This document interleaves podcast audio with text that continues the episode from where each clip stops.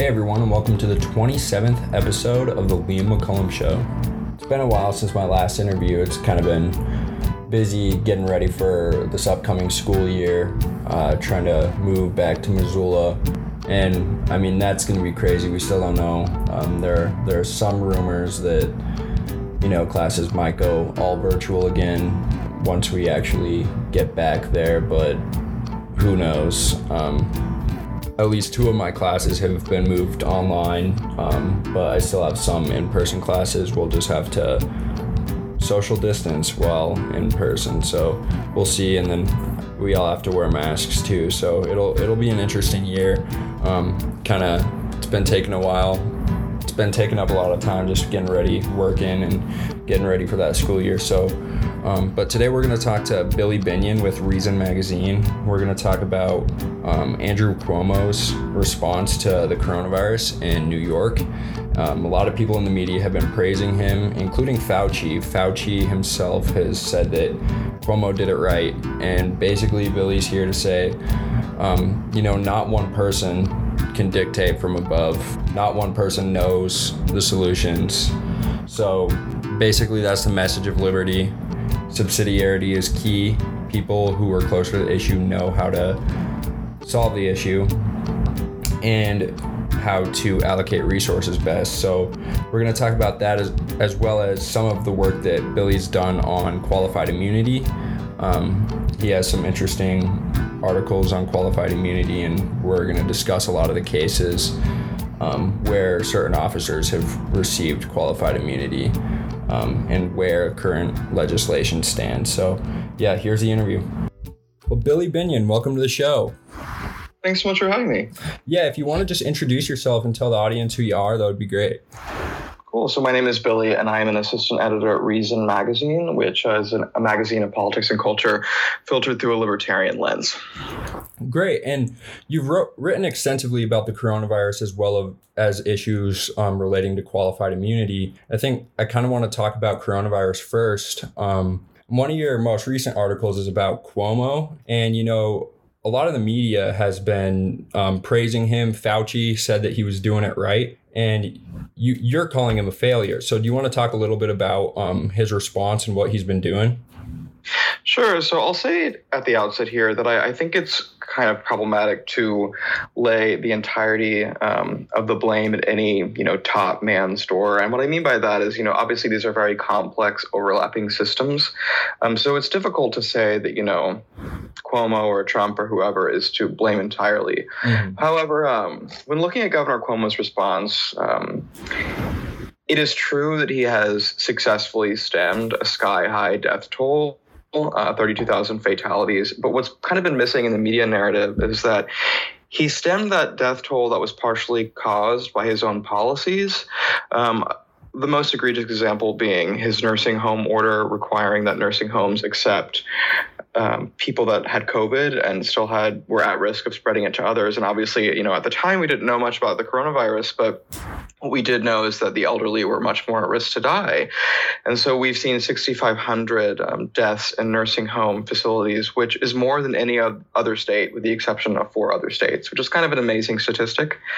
Um, And he's other he's had, you know, other missteps along the way, a very public feud with uh, Mayor Bill de Blasio. You know, Bill de Blasio has tried to issue certain stay-at-home orders, school closures, and Cuomo will step in and say, you know, no, that's that's I only have the authority to do that. And then we'll issue, you know, a stay-at-home order a couple of days later. And you can tell us, you know, essentially because it had to be his idea. Mm-hmm. Um, which doesn't exactly engender a lot of faith in his leadership at a time when people are confused and scared and really need something a little more stable.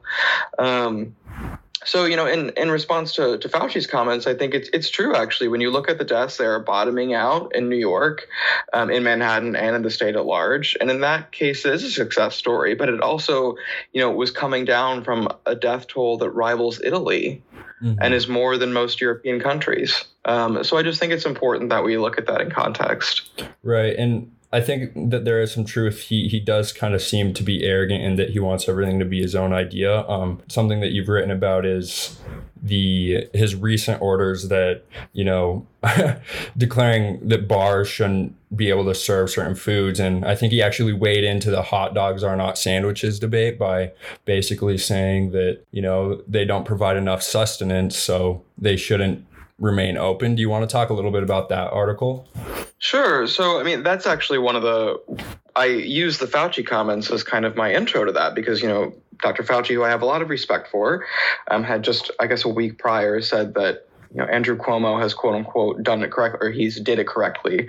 Um, And I think we also have to look at measures like, you know, regulations being put on businesses, you know, to stem the spread of this virus. And in this case, we see Cuomo issuing a lot of very arbitrary, performative regulations on bars. You know, you can't drink outside now, as if coronavirus is more likely to be spread while intoxicated. Um, he also has said, you know, the bars have to now sell food, um, substantive food, quote unquote. So you can't sell hors d'oeuvres. You have to sell sandwiches and soups and that kind of thing, which is a major, I mean, it doesn't sound necessarily that that burdensome, but when you consider that these bars, many didn't sell food prior to the coronavirus. So they're opening after being being shut for many months, and they now have to find a way to pour more money into food that they never sold and into manpower for creating that food um, when no one has any extra money to speak of. And I think the what he's claimed, that, you know, the motivation for that uh, is that he's he's wanting people to order food so that they stay seated, mm-hmm. which people try to circumvent, you know, bars try to circumvent by putting things like Cuomo chips on their menu. Or one that I thought was particularly funny was you could order um, at this bar in Buffalo, you could order a sliver of charcuterie that you could substitute for a piece of cheese for a dollar. And so he caught wind of this and essentially in a press conference late last week said that, you know, he was bringing the hammer down and making sure that people don't do that, so that now they have to, you know, make essentially a full menu. Right. Um, Which how that's going to curb the spread of coronavirus is absolutely beyond me. Yeah, I mean, it's it just it's a testament to, you know, central planning. It not not one single person can know everything. So it's kind of terrifying that someone has that much arrogance. But yeah, do you know if the so with the nursing home order, have most of the deaths in New York particularly been a result of that? So in the state at large, there's been thirty-two thousand deaths and six thousand five hundred came from nursing homes, so quite a bit. Um, he reversed that directive on May tenth. He issued it in uh, late March. So a big chunk of the initial deaths in, you know, the first month that we were dealing with, month and a half that we were dealing with COVID, um, certainly came from coronavirus. And all in all, it's, you know, I guess a little more, what is that? A little more than twenty-five percent. I mean, I'm not very good at math, but um, it's a solid chunk.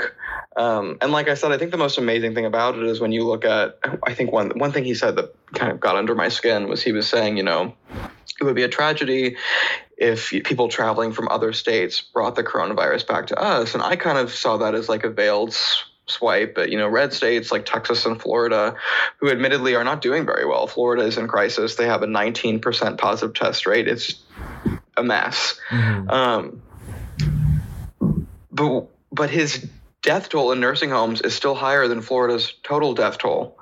And it's also still higher than Texas's total death toll. It only is the six thousand five hundred that have died in New York nursing homes. Um, the only states with higher total fatalities are California, New Jersey, Pennsylvania, Massachusetts, and Illinois, I believe. Mm-hmm. Um, and then obviously New York as well.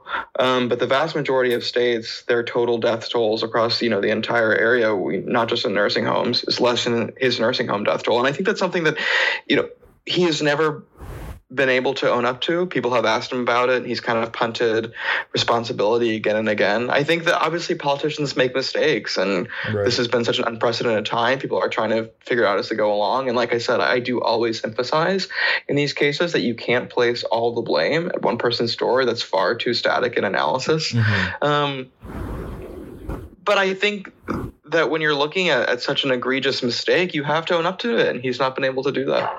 Right, exactly. And I think just this morning or maybe this week, he he was blaming the New York Post for, you know, this surge in more red states. Uh, they're they're trying to reopen. And he's saying that they'll be held responsible for all of the deaths and stuff like that. So there's a lot of pointing blame at, at people. Um, yeah, sure. And like, I'm not saying that red states are doing it right. I mean, I'm not a Republican or a conservative. Yeah. So, I mean, I, I think that a more accurate response would be that no one knows who's doing it right, because mm-hmm. we're all just trying to figure this out as we go along. I mean, the science is by no means clear on really any of this, because it's been, you know, we're in such the nascent stages of this virus, but I think that his unwillingness to kind of be introspective and reckon with his mistakes is um, it's not palatable to someone like me. Right. And have you studied Sweden's response at all to this?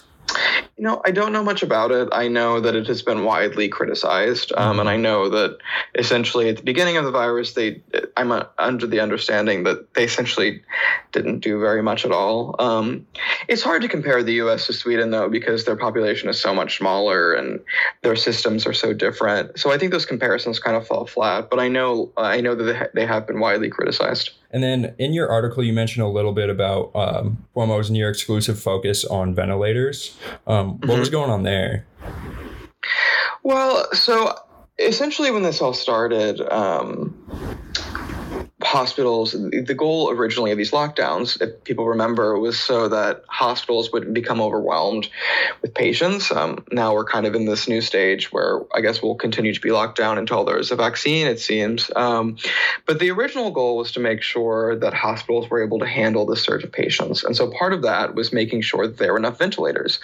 Um, And Cuomo, uh, hospitals essentially, I think, over-relied on Cuomo to come through. Uh, there were a lot of reports of the state sending faulty ventilators, um, ventilators that caused patients to develop worsening complications. But further, um, there was a need for oxygen and oxygen-related supplies, like vital signs machines, um, which is what you're hooked up to um, when you might, as they say, flatline.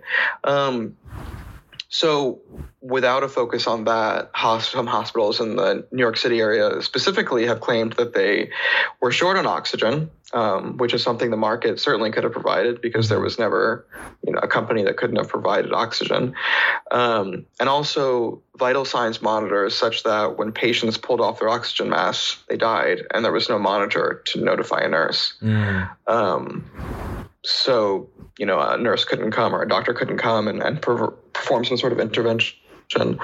Um, and, you know, there have been arguments as well as with patient transfers. You know, people are patients are not supposed to be transferred um, unless they're in stable condition. And there are reports of patients being transferred across the state when they were in terrible condition without any medical information. So they showed up at these like parking lot hospitals, and doctors had no idea what to do with it. And in that case, you know, the state and the city are kind of, again, in that de Blasio Cuomo feud. They, yeah. One of them blames the other. And um, so you, it's kind of hard to, to figure out really what happened there, because there's not really a lot of accountability. Do you know anything about um, the debate and where the authority actually lies? I mean, as libertarians, I know, uh, I'm not sure about you, but I, I favor the idea of subsidiarity. Lo- localities are better fit to solve the issue.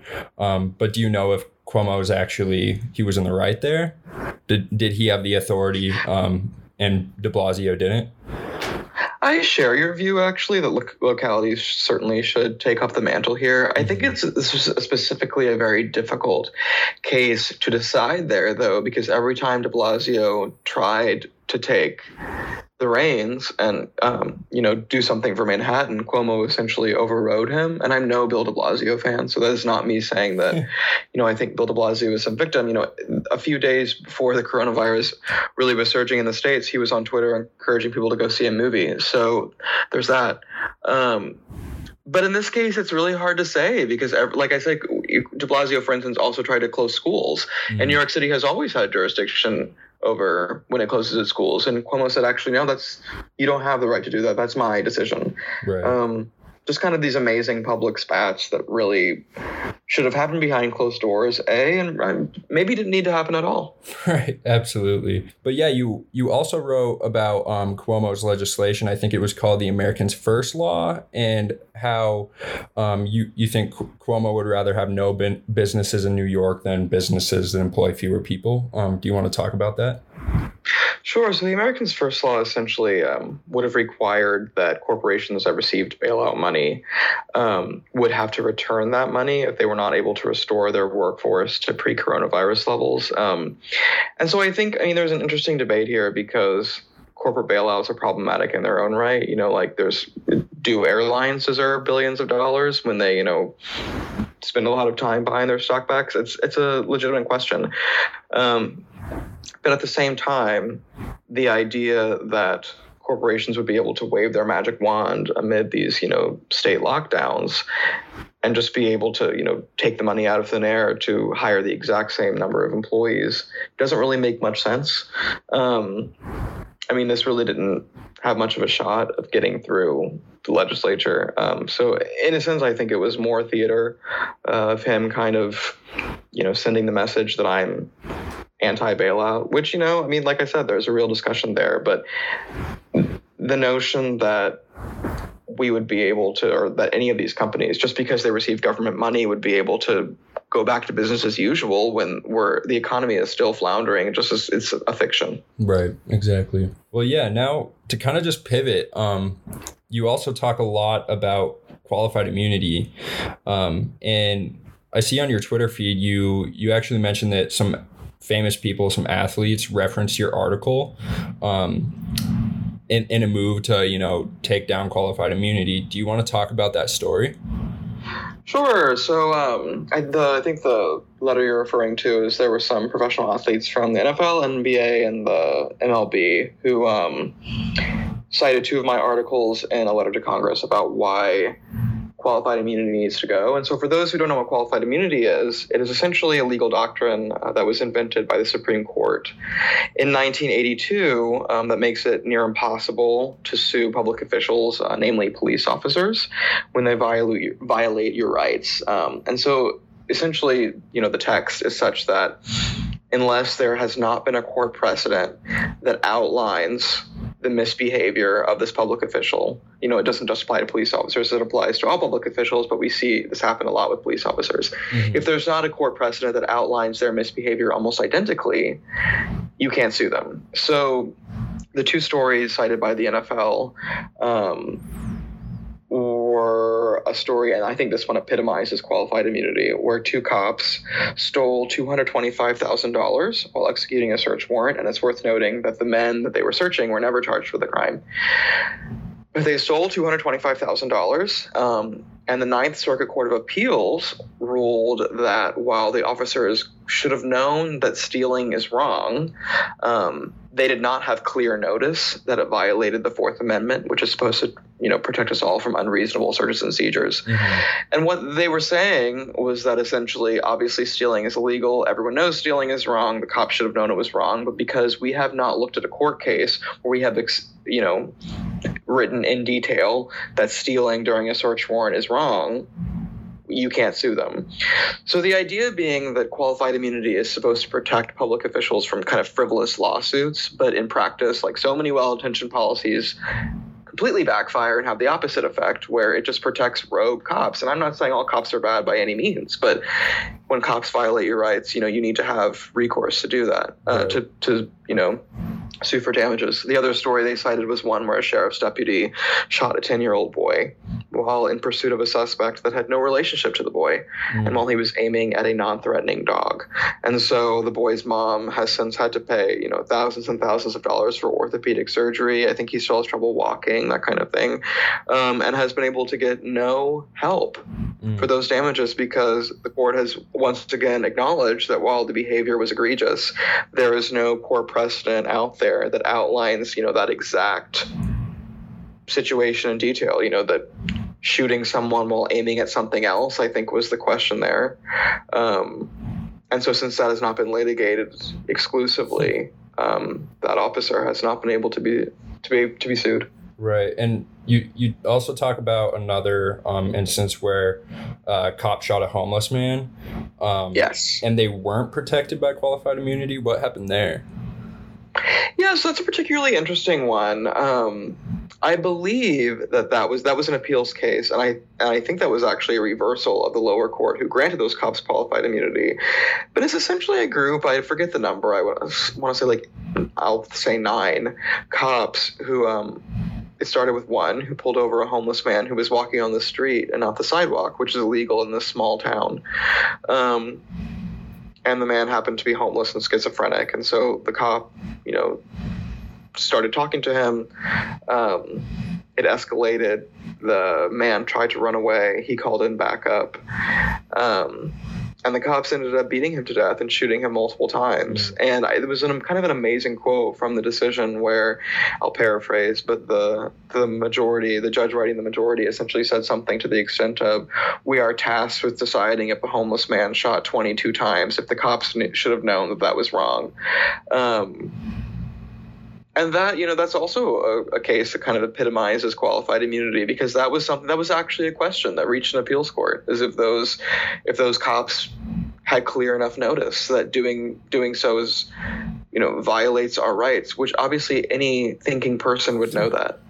Another one of these instances, I don't I don't believe that you mentioned it, was about um, the cops who sicked a dog on a surrendered suspect, and mm-hmm. um, the guy actually did get qualified immunity. Um, mm-hmm. And some justices actually have dissented to this. So Clarence Thomas, can you can you talk about um, his positions if you know anything about it?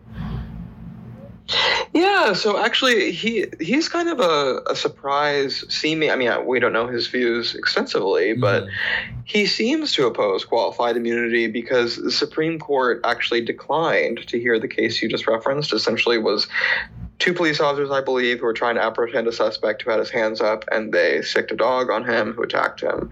Mm-hmm. Um just like a completely unnecessary use of force. But in declining to hear that case, Clarence Thomas was the only one who dissented. Um, and seemingly, I mean, obviously in those, in those, you know, brief dissents on over whether or not to hear a case, you don't really go much into detail.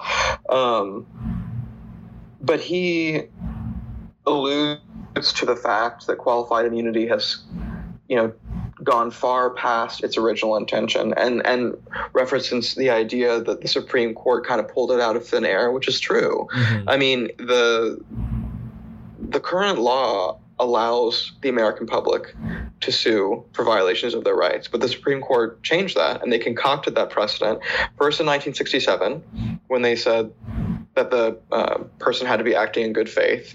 And then in eighty-two, when they um, changed that standard to what is called the clearly established standard. And that was what I was describing before. You know, this mm-hmm. misbehavior, this misconduct has to be clearly established in case law, which has become essentially, it has to be the exact same scenario, has to have been lit- litigated previously, which often it has not. Right. Um, and conservatives, you know, this is an issue I think should really concern conservatives.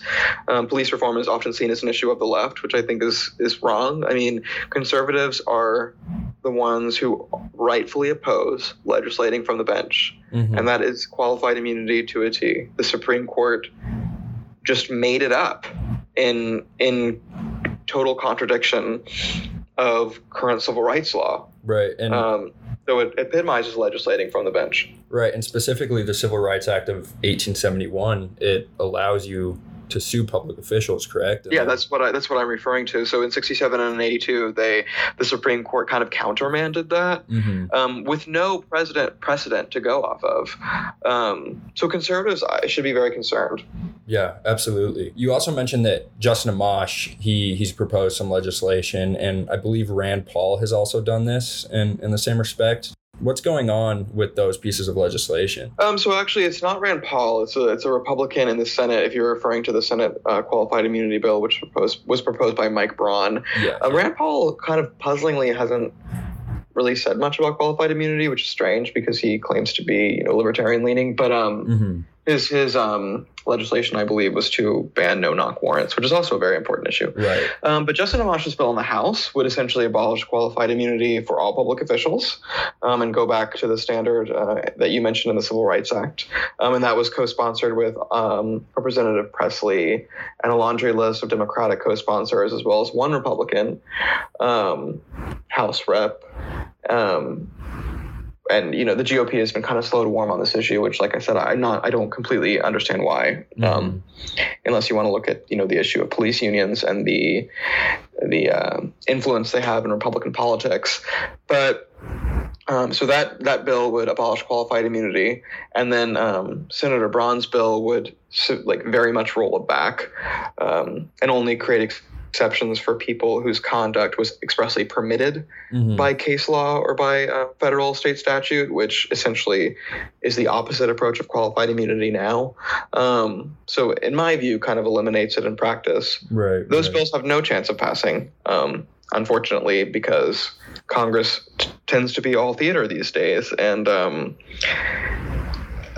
you know, in the Senate, Mitch McConnell uh, wouldn't, I would say, consider either of those bills if Amash's bill were to make it to the Senate, um, which I think it would if they had a vote, um, and if Braun's was allowed any debate. I think um, essentially Mitch McConnell, you know, won't won't allow those those bills to have their time because President Trump has said it's a non-starter, and so I think those will go to his legislative graveyard. Yeah. Um, conservatives have been, I think, kind of disturbingly Um, unwilling to consider this issue, even though, like I've said, I think it's very much a conservative issue that would align with their principles. But um, police unions very much oppose abolishing qualified immunity.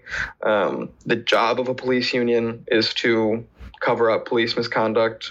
I know that sounds like a controversial thing to say, but it's not. It's the same job of teachers' unions. They lobby for their employees, obviously, and that means standing up for your employees when they do something wrong. Um, they did it when Eric Garner was choked over some loose cigarettes. You know, even when a police magistrate ruled that that officer, Daniel Pantaleo, did so in violation of N Y P D policy. So you're sticking up for officers that violate your own rules, as if all officers need to reserve the right to use excessive force. Right. Um, so from a political standpoint, though I think conservatives should be open to reform, they're not. Um, and much of that has to do, like I said, with unions, but also because, you know, Trump has said, I won't even consider this. Yeah.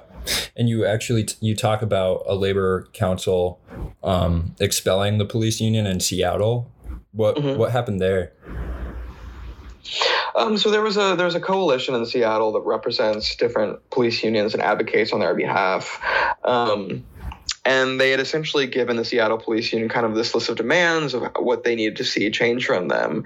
And, you know, I don't have much knowledge of the internal discussions, but essentially it was decided that they did not meet the standard and they were expelled from that labor coalition. Wow. Um, which is pr- a pretty dramatic change because just a few years prior, the labor coalition had helped them lobby for their new contract. Um, so I think it's a good change, to be honest. I think mm-hmm. public sector unions should be busted. Um, I think that they lobby, they have monopoly control over services that are supposed to be providing a public good. Um, and in so doing, you know, lobby for those people at the expense of the public, at the expense of the people that police are supposed to be serving, at the expense of the people that teachers are supposed to be serving. Mm-hmm. Um, to give kind of a similar example, there was a teachers union in L A, I think the, the big teachers union out there, who said that they wouldn't reopen schools until the police were defunded, which has nothing to do with the coronavirus. Right. Um, and we can talk about the merits of police reform. Obviously, I'm an editorial journalist and have written in favor of it for the majority of my career, but I think that that is a good example of kind of leveraging your monopoly control to get what you want mm-hmm. when that has nothing to do with, with your job. Right. And one of the examples you used where a police union um, acted wrongly was uh, Breonna Taylor's case. Uh, and as we mentioned with the Rand, Rand Paul's legislation, the I, I believe it was Justice for Breonna Taylor Act. Um, mm-hmm. Did the union just not acknowledge that the cop was in the wrong, or what happened in that case? So in that case, essentially the police union was criticizing, I believe, a lawmaker who had complimented or com- commended rather the her um, her boyfriend for defending her. Mm-hmm. Um, and the police unions railed into him. And there's like lots of uh, interesting discussions to be had there because conservatives, um, which are over- overwhelmingly supportive of police and law and order, and also overwhelmingly supportive of the Second Amendment, right. um, as they should be, don't seem to be as supportive of it when it's the wrong person who has the gun. Mm-hmm. Um, And that's a discussion I think we also need to be having, because I think that what her boyfriend did was heroic. Um, and obviously he couldn't protect her, but that lawmaker who stepped in and said, you know, he did the right thing, that shouldn't be controversial. We should, that shouldn't be something that police shouldn't be beyond reproach. Yeah. And Kenneth Walker, her boyfriend, has been released, right? Do you know? Yes. Okay. The charges have been dropped. Yeah, good. I mean, that is a very interesting thing. You know, there there was the case of the Saint Louis couple, and, you know, they were defending their property um, when the protesters broke in through the gate on the private road. Um, and everyone got really upset about that. But I honestly think Kenneth Walker should be a huge face of this movement. I think that um, it could unite everyone, but for some reason. Oh, I agree. One of my colleagues, her name is um, Zori Davis, for anyone that wants to go check her out. She's written a lot of really good stuff about this. She wrote a, a piece on, um, I forget which city it was, but there were a group of armed black men who were protecting black businesses during some of these more violent protests. Mm. And, you know, there was also, you know, Senator Kelly Loeffler, who called the clip of, you know, the black men walking around downtown in one area. They were armed, and she called that, you know, some derogatory term, you know, you know, said this was, you know, an outrage or whatever. And they were licensed gun owners. You know, I that that cognitive dissonance will never cease to amaze me. You know, conservatives support the Second Amendment. The Second Amendment applies to everyone. Yeah. And so now you kind of have a really revolutionary idea. I've, I, I've thought of this myself um, about armed agents um, of the state not being allowed to enforce traffic laws. Uh, mm-hmm. Can you expand on that? Sure. So um, essentially one of the areas for reform I think we should at least consider um, and is that police perhaps should not be the ones writing traffic tickets. Um, we trust the police to investigate murders, rapes, you know, armed robberies. And then we also have them, you know, handing out tickets for running a stop sign. I mean, it just like, it doesn't, doesn't quite make sense. Um, especially when considering that some of those, some of those stops can escalate. Um, and it also, I just think from a trust perspective, you know, it engenders a lot of unease when you see those blue lights coming after you, mm-hmm. um, because, you know, you have to have your hands on the dash and you can't make any wrong move. I mean, I'm, I'm a white person. I, I don't, can't even really speak to how scary those experiences can be. As we've seen, they can go very wrong um, for black people. Mm-hmm. And I think that one way to change that uh, would be, you know, obviously still things like D U Is and D W Is would still be crimes. But for things like, you know, running a, a stop sign, like I don't understand why that isn't uh, on, on par with just, you know, a, a parking Yeah, you know, a parking violation. Someone in like, I think Alex Tabarrok, who's an economist, also wrote a piece on this, and he had said something like, you know, make traffic enforcement nice again with like, mm-hmm. you know, cute yellow cars that, you know, I don't actually know how it would work in practice, you know, the color of the car or whatever. But I think there is a real discussion around the idea that we don't need people, you know, with lethal weapons on them writing tickets for, you know, going thirty-five and a twenty-five. Right. Um, and actually, I think Berkeley uh, in California just voted to do that. Oh, that's so great. We'll see how that works. Yeah, that's really great. All right. Well, I think that's it, Billy. Um, if you wanna, if you have anything else that you'd like to say, and uh, if you want to share where people can find you, we can we can let you go. Yeah, sure. So I'm, I'm if you want to look on Twitter, um, Twitter, my name is Billy Binion, handle first name, last name. Um, and yeah, check out reason dot com. We've got some good stuff going. Awesome. Well, thank you so much. Thanks. It's the weekend and we can let go. It's the full send and it's the get go. It's the get go. Get go. Still not as green as a bank account screen on. Well, I hope you guys enjoyed that conversation. It's definitely good to get back into podcasting and doing these interviews. Um, I'm planning on potentially expanding the podcast and bringing a co-host on uh, for some commentary episodes. I think it might be nice to break down some of the philosophical influences that I've had. Um, and I would do those in those commentary episodes. Uh, also reflect on current issues. I don't know how regular they would be. Um, as you guys know, even these podcasts are irregular. Um, And with the moving process to the University of Montana, who knows how it'll be, but I think as soon as I get back to campus, it'll it'll start to be a regular thing again. So um, I actually am planning on releasing another interview this week.